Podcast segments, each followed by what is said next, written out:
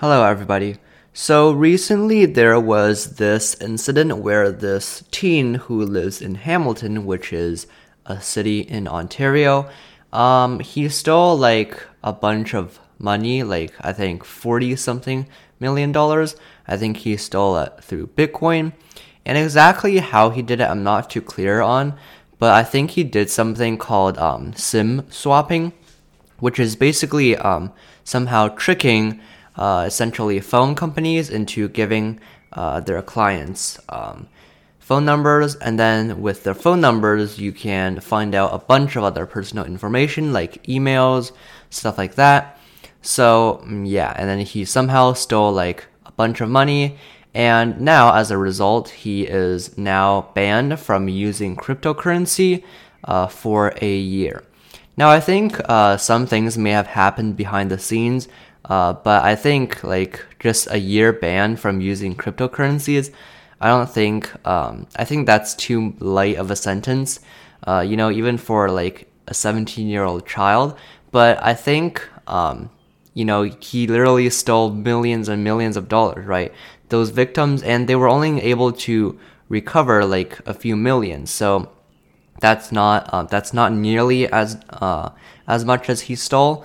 So I think uh, it's just better if it's just better uh, if he gets like a, ser- a more serious sentence, um, since he did do a lot of damage that is probably not recoverable.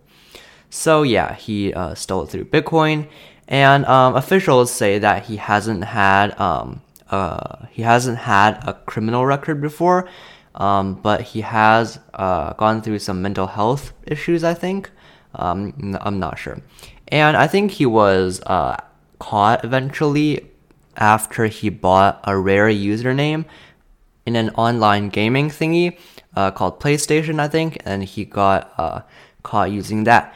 And uh, his arrest was also uh, pretty traumatizing for himself since the police, you know, kicked down his door, stuff like that. You know, it just doesn't happen to a 17 year old child.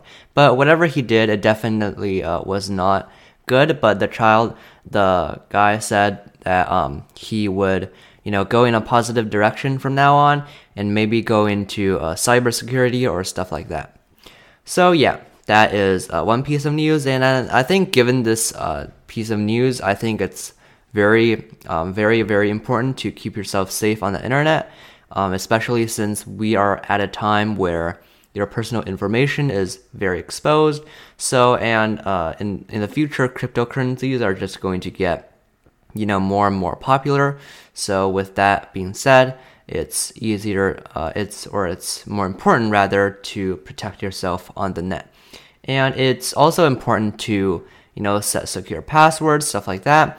There are tools online where if you punch your uh, punch your password in, and then it'll tell you uh, how secure is is exactly uh, your password. So if your password is unsafe, then you can know from using some services online, and that way you can change your password. But it's important to not um, not use simple passwords like literally typing in password or like one word passwords or a, a few letters since people can easily find those out or even guess those. So yeah, in short, just stay safe, guys. Goodbye.